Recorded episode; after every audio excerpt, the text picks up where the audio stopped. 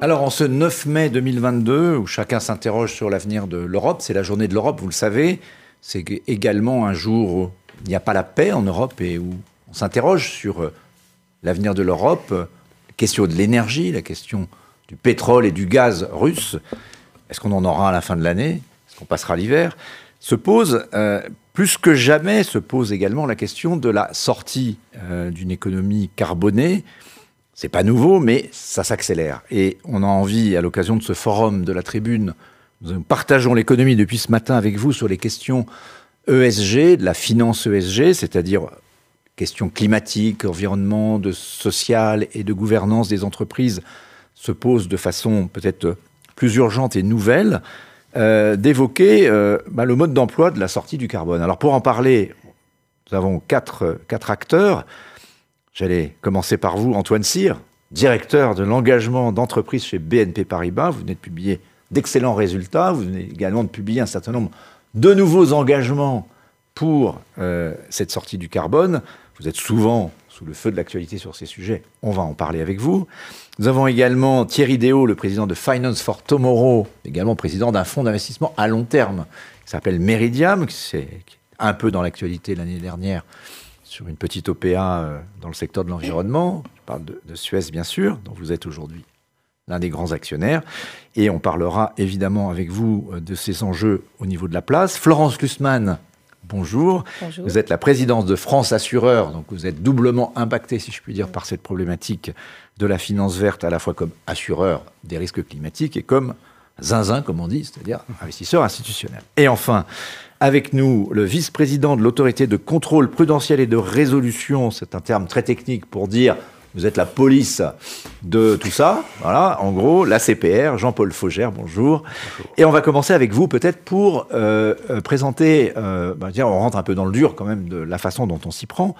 Et si on regarde le secteur de la finance, que ce soit la banque ou l'assurance, il y a eu, vous avez procédé mmh. l'année dernière au premier stress test mmh. climatique, c'est-à-dire vous êtes allé, vous allez expliquer ça, mais vérifier un peu ce qu'il y avait dans, dans les portefeuilles, dans les crédits. Et d'ici juillet, il va y avoir les premiers stress tests climatiques européens. Donc, est-ce que vous pouvez nous brosser rapidement les enjeux et euh, le calendrier? Qu'est-ce qui va sortir de tout ça? C'est vrai, la CPR a fait pour la première fois euh, en Europe un, stress test climat. Euh, on l'a fait avec la collaboration. Stress test, ça fait peur. Hein. Ça veut dire quoi stress test pour ceux qui savent pas? Ah ben, il y a des stress tests financiers. Je pense que Moi, je suis pas stressé, gens mais comprennent. D'ailleurs, en gros, on voit euh, qu'est-ce qui se passe euh, dans un environnement qui est incommode. qu'est-ce qui se passe quand tout va mal, quoi? Bah, disons, on, voit les risques. On essaie d'identifier les risques et donc de les maîtriser par la suite. Et, donc ce stress test climat, c'était le premier du genre. On l'a fait avec la collaboration euh, de neuf grands groupes bancaires et, de 15 euh, groupes d'assurance.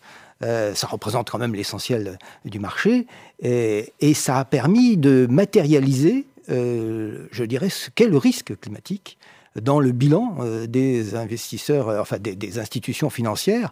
Et je pense que c'est la première fois qu'on a pu toucher du doigt à la fois la méthodologie, parce que la méthodologie va évidemment se perfectionner, et aussi de matérialiser pour euh, le marché français, je dirais, le risque climatique. Est-ce que vous parleriez de risque vital pour Souvent on dit euh, si ça se passe mal, euh, en gros plus rien ne vaudra rien puisqu'on va tous euh, se retrouver à 50 degrés, etc. Ouais, on a tous entendu parler des actifs échoués, on a tous entendu parler des, risques de crédit qui pourraient être multipliés dans le bilan des banques.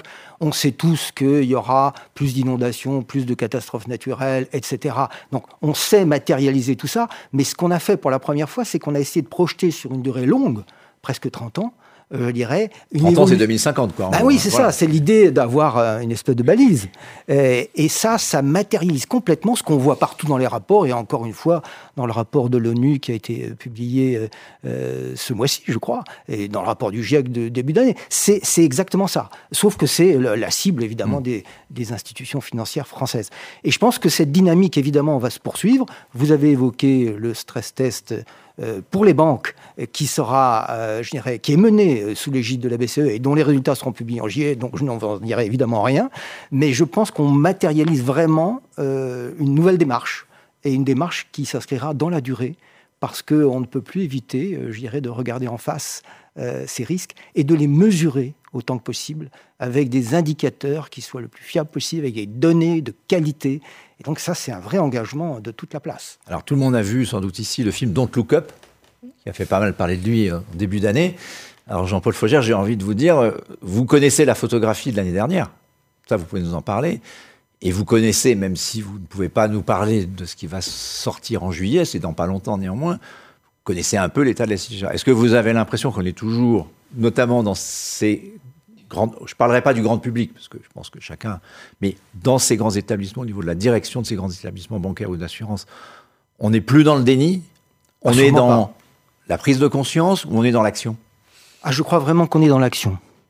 Euh, je crois que la prise de conscience, c'est acquis vraiment acquis. On en parlait d'ailleurs avec mon voisin juste avant d'entrer ici. Vraiment, il y, a, un engagement très fort. Je dirais les, les, directions ESG ou RSE sont, sont plus anecdotiques dans un coin. Ça, ça embarque toutes les entreprises. Donc c'est systémique, c'est partout Partout. Et j'ajoute que la CPR a publié des notes de gouvernance euh, pour les banques, euh, déjà il y a deux ans, pour les assurances en, début d'année, avec, je dirais, des balises extrêmement claires sur comment s'organiser, comment prendre en compte ce risque. Et évidemment, notre objectif, c'est que petit à petit, et les règlements européens vont nous y aider, on ait, je dirais, des références chiffrées comparables. Alors Antoine Cyr, on se connaît un peu. Après avoir dirigé la communication de cette grande banque qu'est BNP, devenue BNP Paribas, Moi, à l'époque, j'étais dans un autre journal, mais on n'en parle pas. Euh, aujourd'hui à la tribune. Donc dans les années 90, 2000, aujourd'hui on est dans les années 2020, vous êtes le directeur de l'engagement d'entreprise de BNP Paribas. Ça recouvre quoi? Ça veut dire que vous êtes en gros, c'est vous le patron? Non. Ça, disons que moi, je suis chargé de, coordonner la transformation de l'entreprise. Euh, faisiez mention euh, de, mon passé de, communicant, c'est vrai que pour euh, embarquer tout le monde dans une entreprise de 180 000 personnes dans une transformation, euh, il faut savoir communiquer. C'est absolument essentiel. on a un... et donc il faut. Sans blabla il faut assembler des gens qui ont une très grande rigueur technique avec des gens qui ont une capacité de communiquer et d'embarquer euh, l'entreprise pour une transformation. La rigueur technique, par exemple, dans mes équipes, je l'ai par le, je dirais, le, cœur stratégique de, ma direction, qui est l'équipe RSE dirigée par Laurence Pessez et qui est quelqu'un d'une, rigueur euh, absolument remarquable et qui a constitué autour d'elle des équipes qui n'ont cessé d'être renforcées et qui sont extrêmement rigoureuses. Et puis petit à petit, le sujet, en effet, euh, comme le disait M. Faugère, se, diffuse très fortement dans les directions des risques, qui jouent un rôle central, mais aussi dans les directions du business. Hein. Aujourd'hui, on est en train de, on est en train de, créer euh, dans, toutes nos grandes entités euh, business des équipes qui sont chargées à plein temps de, de gérer les de gérer la relation client avec des critères climatiques. Donc ça veut dire à la fois définir des stratégies commerciales qui vont faire qu'on va aller plus ou moins vers tel type de client, mais ça veut dire euh, aussi avoir une capacité d'introduire dans la gestion des portefeuilles euh, des critères climatiques qu'on a. Ça fait 200 ans qu'on faisait, faisait, de la banque sans critères climatiques. On avait des critères financiers. D'un seul coup, il faut introduire ces critères climatiques. Donc Antoine, sortir du carbone, mode d'emploi, où est-ce que vous en êtes à la BNP Quels sont les engagements que vous prenez? Qu'est-ce que vous dites à tous ceux qui disent vous faites pas vraiment, vous faites semblant en fait? Non, mais euh, d'abord, euh, d'abord euh, aujourd'hui, c'est des, centaines, voire des milliers de personnes qui sont embarquées là-dedans. Donc il y, a peu d'entreprises quand même qui payent des milliers de personnes pour faire semblant, si vous voulez. C'est pas ça, c'est pas, tellement le, c'est pas tellement l'esprit.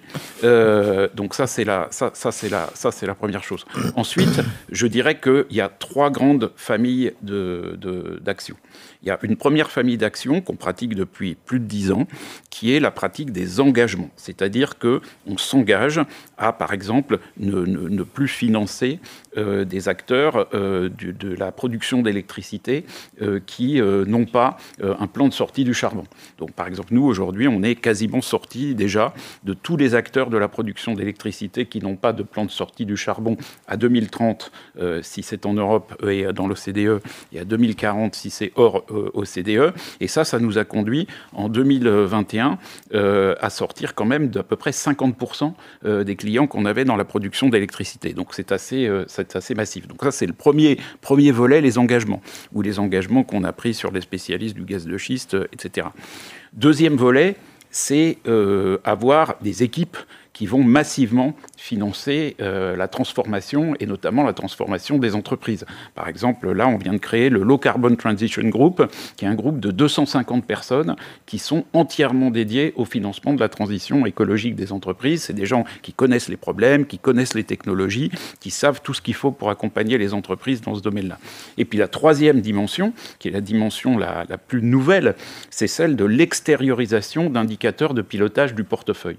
Et c'est ce que nous venons de faire euh, dernièrement euh, en, en, publiant pour la première fois dans le cadre de la Net Zero Banking Alliance notre premier euh, rapport d'alignement d'un certain nombre de secteurs économiques sur les objectifs de l'accord de Paris. Et donc, on a déjà traité trois secteurs qui sont des secteurs importants en termes d'émissions de, gaz à effet de serre, hein, puisqu'il s'agit de la production d'électricité, du pétrole et du gaz et de la construction automobile. Et donc, sur ces trois secteurs, euh, on, s'est doté, en quelque sorte, d'objectifs précis à, horizon assez court, hein, 2025, donc ça vient, ça vient vite, euh, de, de baisse euh, importante. Je dis importante parce que les chiffres sont différents selon les secteurs, mais dans tous les secteurs, c'est des baisses importantes de, des émissions attachées à notre portefeuille. Et donc ça, c'est des engagements qui sont réels, qui sont sérieux et qui nous demandent une vraie transformation. Qui sont mesurables Qui sont totalement mesurables et qui nous demandent à ceux qui pourraient vous dire vous ne faites pas ce que vous dites. Bien entendu. Si on regarde juste le bilan aujourd'hui, euh, le pétrole dans le bilan vos crédits. Alors, ce qui est important aussi, c'est de se rendre compte que les secteurs dont on parle sont des secteurs qui sont très fortement émetteurs, mais qui ne représentent pas une part très importante euh, de, de, nos financements.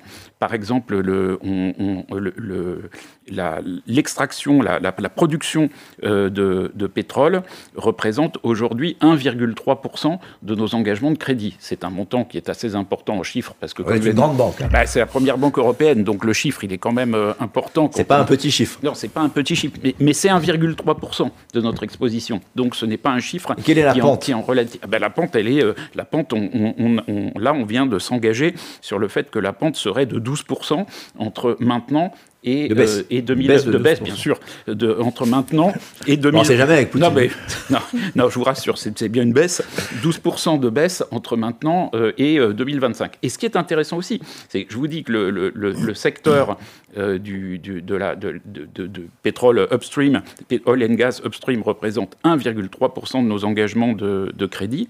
Mais si on prend l'ensemble des trois secteurs que l'on traite, c'est-à-dire production d'électricité, euh, pétrole et gaz et automobile, ce n'est que 7% de nos engagements de crédit. Et ce sont trois secteurs qui sont très fortement émetteurs. Donc on voit bien qu'en fait, il y a très longtemps que notre bilan n'est pas, entre guillemets, euh, addict euh, aux secteurs les plus polluants, puisque ça ne représente déjà qu'une part relativement importante. Malheureusement, ça ne suffit pas euh, pour que le problème soit réglé, parce que même si ces secteurs représentent une part relativement minime de nos financements, ils représentent une part importante des émissions de gaz à effet de serre attachées à nos financements. Et c'est pour ça que nous les traitons en priorité. Merci beaucoup Antoine. On reviendra vers vous sur ces questions-là et sur le politique euh, métier et produit. Euh, Florence Lussmann, alors je le disais, euh, Fédération des assureurs, vous avez une double, un double impact. Qu'est-ce que vous pouvez nous dire de justement la façon dont le secteur de l'assurance dans son ensemble accélère la sortie du carbone? Alors certes, on accélère, mais on a commencé il y a très longtemps puisque nous, du fait que nous indemnisons euh, les catastrophes naturelles dans le cadre de ce très beau partenariat public-privé, qui est le, régime de, catastrophes naturelles, ça fait 40 ans qu'on est euh, aux premières loges du dérèglement climatique. Donc pour nous, c'est une réalité. Depuis 40 ans, euh, les événements climatiques et les événements climatiques de grande ampleur sont à la fois plus fréquents et plus intenses. Et vous voyez, par exemple, il y a 20 ans déjà, on créait la mission risque naturel pour étudier ces phénomènes, pour les cartographier et pour repérer aussi euh, ce qu'il faut faire pour essayer d'améliorer la situation. Donc il y, a une, il y a une minute de l'innovation en catastrophe naturelle qui est diffusée tous les mois maintenant et qui repère des technologies qui permettent de mieux gérer. Donc on est vraiment à plein dedans. Donc on est on est rentré dedans, je dirais, par la, gestion des risques, ce qui est notre métier à la base. Et donc, tout naturellement, depuis pas mal d'années, on s'est engagé sur euh, la réduction de notre impact via nos investissements. On a quand même 2700 milliards euh, d'actifs, hein, euh, l'ensemble du marché de, l'assurance, dont 62% sont investis directement dans, les entreprises. Donc, on est vraiment des très, très gros financeurs de l'économie. Et nous avons pris, au fil du temps, toute une série euh, d'engagements. Euh, dès 2017, on avait dit qu'on arrêtait de, financer euh, les projets d'expansion industrielle qui étaient liés au, charbon. Donc aujourd'hui, le charbon, c'est moins de 0,6 de nos, de nos investissements.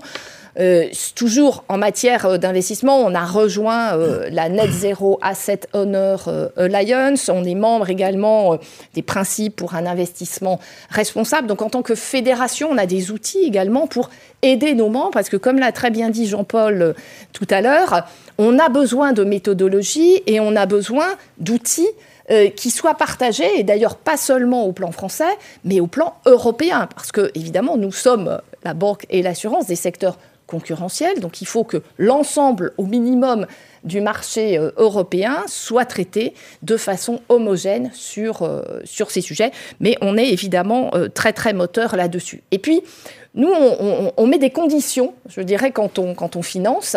En 2020, on a lancé un, grand programme des assureurs, qui est le programme Relance Durable France. On s'est dit, c'était, rappelez-vous, c'était le début de la pandémie, mais comme notre métier à nous, c'est de se projeter dans l'avenir, on s'est tout de suite dit, oui, on rentre dans une pandémie, mais il va falloir en sortir, et pour en sortir, on va avoir besoin d'investissement. Et quand on investit, eh bien, on a des leviers. Et vous voyez, ces 2 milliards et demi, dont 800 millions sur la santé, par exemple, eh bien, on les conditionne au fait que les entreprises mettent bien en place une trajectoire qui soit écologiquement vertueuse, pour faire court. Et il n'y a pas très longtemps, on a fait un petit bilan, euh, on a déjà financé plus de 450 euh, PME ou ETI sur ce thème. Et il y en a une que je voudrais vous citer, parce que ça s'appelle Brand Baker, donc c'est un entrepreneur qui, euh, qui veut développer de la restauration mexicaine dans notre pays. Et donc il pensait qu'il faisait tout bien, qu'il était vert, qu'il avait des, couverts en bambou, enfin tout allait bien. Et puis en fait, grâce à nous, enfin aux équipes des assureurs et du programme Relance Durable France, il a quand même un peu mieux regardé ses approvisionnements. Et alors, qui dit euh, cuisine mexicaine dit quand même pas mal de guacamole, pas mal d'avocats. Et il s'est aperçu qu'en fait, l'avocat, il venait du Mexique. Bon, alors, et eh ben maintenant, l'avocat vient d'Espagne. Alors, je sais que l'avocat, c'est pas parfait au plan écologique, mais en tout cas, il vaut mieux qu'il vienne d'Espagne plutôt que. Vous voyez, donc, c'est pour prendre conscience du fait que par nos investissements, on a un énorme levier. Et puis, la grande nouveauté de, cette année, je l'ai annoncé à l'occasion de la COP26, c'est de, revenir toujours sur, les risques. Parce que nous, on gère quand même 35 000 nouveaux sinistres tous les jours. Ça fait beaucoup de choses à réparer quand même, hein. des voitures, des bâtiments.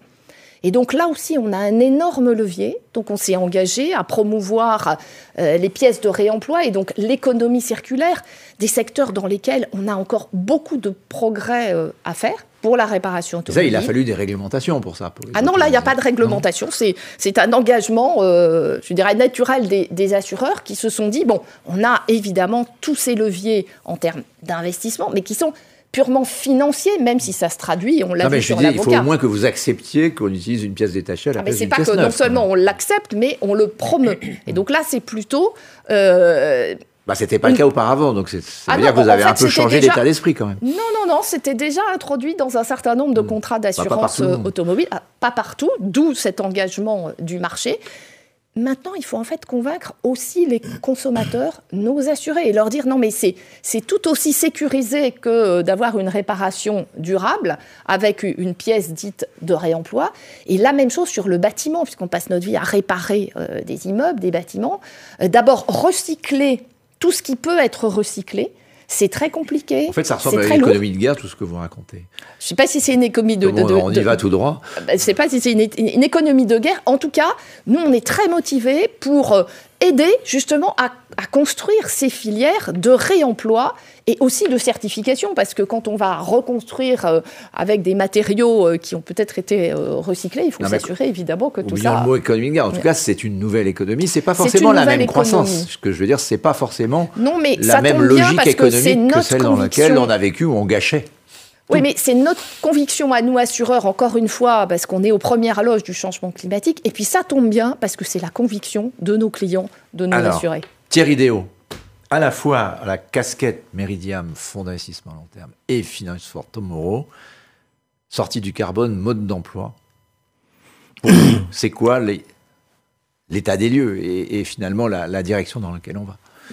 L'état des lieux, euh, il, est, euh, il est plutôt positif. Et je ne dis pas ça pour être complaisant avec ma voisine. Euh, d'une part, faut, faut, faut, voir que l'ESG, qui a été d'abord la bonne pratique, finalement, hein, parce qu'il faut mettre. Euh, C'était un peu blablabla quand même. Hein, euh, c'est pas forcément blablabla. Il y avait, euh, il y avait des bons et puis des mauvais acteurs de l'ESG, mais l'ESG c'est devenu un peu le standard de marché parce qu'aujourd'hui, si on n'a pas les bonnes pratiques, en fait, on gère pas son risque. Et pour revenir à ce qui s'est dit, l'ESG c'était d'abord une approche de gestion des risques. Maintenant, on est dans la finance durable, dans une approche proactive. Donc comment avec euh, l'investissement, comment on devient un catalyseur, comment on devient un facilitateur de la transformation de l'économie? Évidemment, l'économie, c'est les entreprises et les gens qui les transforment, hein, c'est pas les financiers. Euh, par contre, ils, donc c'est en changeant la finance. Euh, oui, c'est la finance qui doit se changer pour accompagner cette transformation. Donc, euh, et ça, elle le fait euh, plutôt euh, avec de bons progrès. Mais il faut, faut, voir ce qui est fait aujourd'hui. Alors, il y a à la fois les initiatives de place. Hein, quand vous parliez de sortie du charbon, l'observatoire de la finance durable qui a été mis en place depuis deux ans permet à tous les acteurs financiers finalement de répertorier, d'essayer de normaliser, standardiser leurs engagements et puis de montrer qu'ils les ont vraiment respectés. donc ça, c'est un chemin. il faut pouvoir marcher avant de courir. Hein. On va pouvoir pouvoir arriver à des trajectoires, évidemment, euh, mais il faut pouvoir avoir les outils, faire converger les outils. Euh, on a fait ce même travail dans le domaine de l'impact. Comment est-ce que, euh, in fine, le client investisseur pourra dire aujourd'hui, est-ce que, est-ce que vous voulez investir pour sauver des emplois? Est-ce que vous voulez investir pour sauver la planète? Enfin, on fera des, des, sections un peu plus précises que ça, hein, mais enfin, en tout cas, il y a. Mais est-ce qu'il est prêt à le faire à quel prix? Parce que c'est finalement une question, c'est le non-dit depuis ce matin d'ailleurs, dont on, en parlera un peu plus cet après-midi. Est-ce que j'accepte moins de rendement, plus de risques? À quel prix? Je suis, ou, plus de long terme? Plus, Vous qui êtes dans le long terme, quel est le, ah, prix à payer d'un monde plus durable par rapport au monde paradigme d'avant? C'était le profit d'abord et les comptes trimestriels c'est plus ça. mais l'équation, elle est euh, beaucoup plus compliquée que ça. C'est-à-dire euh, faire. Vous n'êtes pas là-dedans, donc faire de l'ESG et faire euh, du vert, c'est aussi gérer les risques. Donc forcément, quand vous investissez, vous investissez pour un couple rendement-risque et impact. C'est la nouvelle formule. C'est vous choisissez les trois. donc vous pouvez choisir de prendre beaucoup de risques, mais de toute façon, si vous avez une politique climat très forte, vous déjà vous essayez de faire diminuer ce risque. Donc je, pense que toujours essayer d'arbitrer le euh, combien ça coûte contre, il est certain que la transformation de l'économie coûte. Elle va coûter.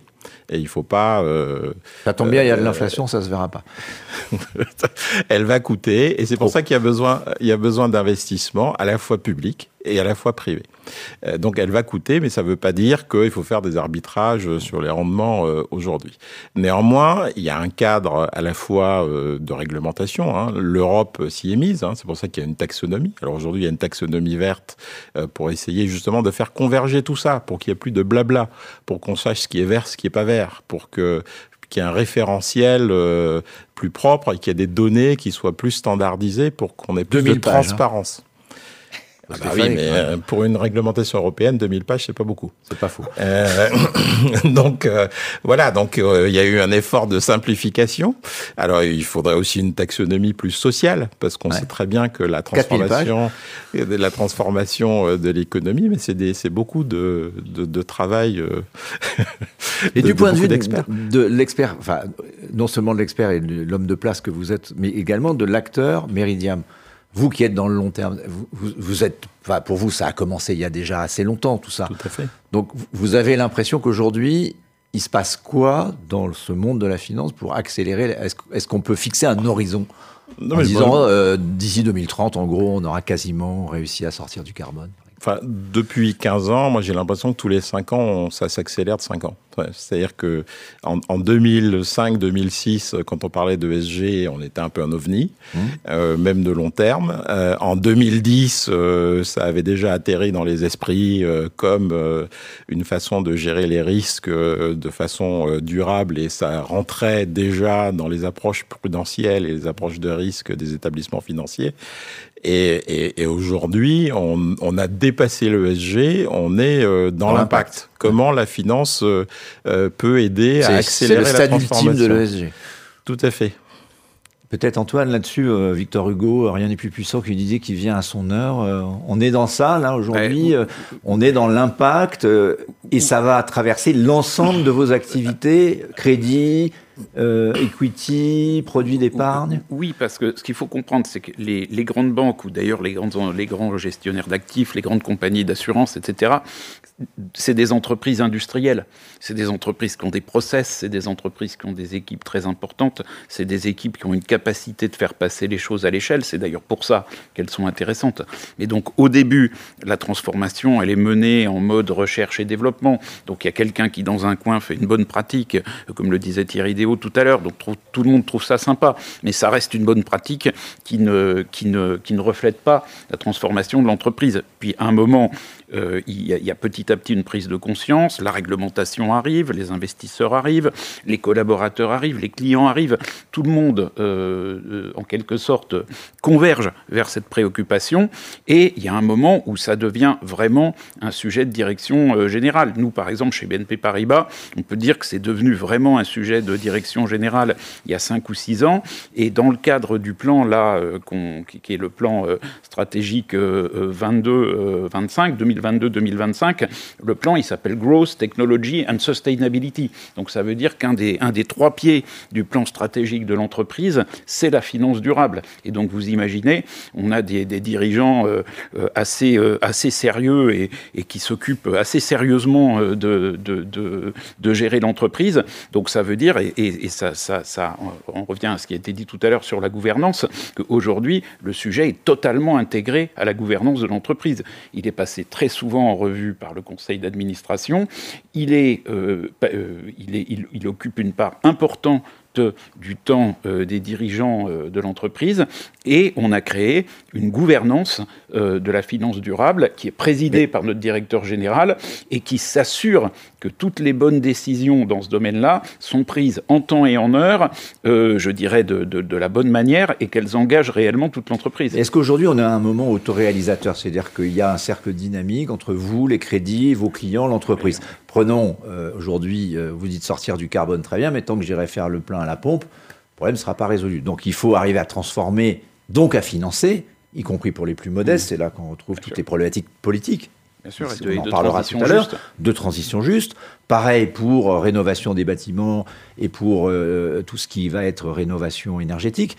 Donc comment est-ce que vous, dans votre plan d'action, vous pouvez contribuer à accélérer quelque chose dont on parle, mais en réalité, euh, on est en retard. Non, mais on est très en retard dans la transition écologique. Alors je ne dis pas que vous en êtes les seuls euh, ben, comptable, mais vous en êtes aujourd'hui dans des acteurs. Certainement pas. Mais nous, on est en permanence en train d'essayer de, de, de, créer des, des, des, critères, des procédures, des façons de travailler qui vont contribuer de plus en plus à réorienter les flux financiers vers l'économie décarbonée. Simplement, on va l'économie, euh, les, flux financiers, ils doivent financer des choses qui existent. Donc, euh, non, mais si les choses, dit tant que des gens auront besoin que je leur donne du pétrole, je leur donnerai du pétrole. Oui, mais, oui, mais s'il y a un discours un peu bah, compréhensible, mais un peu facile. Oui, mais pardon, Philippe, s'il y a quelqu'un qui, s'il y a quelqu'un qui euh, quelque part est en train de créer des substituts au pétrole et qu'il n'a pas à se financer, Là, il court le risque que des institutions financières routinières ne le financent pas, alors que si les institutions financières ont commencé à prendre l'engagement sérieux de décarboner leur portefeuille, ça veut dire aller financer. Donc quand le fonds d'investissement norvégien dit le monde sera ESG ou ne sera pas, il dit la même chose que quand Macron dit euh, mon quinquennat sera écologiste ou ne sera pas. Oui, bah, ceux qui ne sont pas ESG seront plus financés. Nous, on ne fait pas de, de, de faut pas. Euh, c'est caricatural. Non, mais sans se dérober, la finance n'arrivera pas toute seule ah, à transformer l'économie. Hein. il faut ces trois pieds. Voilà, ça c'est D'abord, il y a les, les, politiques publiques ne sont pas inutiles. Donc c'est l'État et ne rien ne se fera sans les politiques publiques. Le marché fera sa part et les entreprises doivent aussi vouloir se transformer. C'est-à-dire que le rôle de la finance, c'est d'être la plus souple, la plus efficace et la moins chère possible pour permettre à ces entreprises de se transformer. Euh, néanmoins, ces entreprises, elles ont besoin d'incitation euh, pour se transformer. Donc euh, la réglementation aide, hein, euh, surtout qu'on est en France.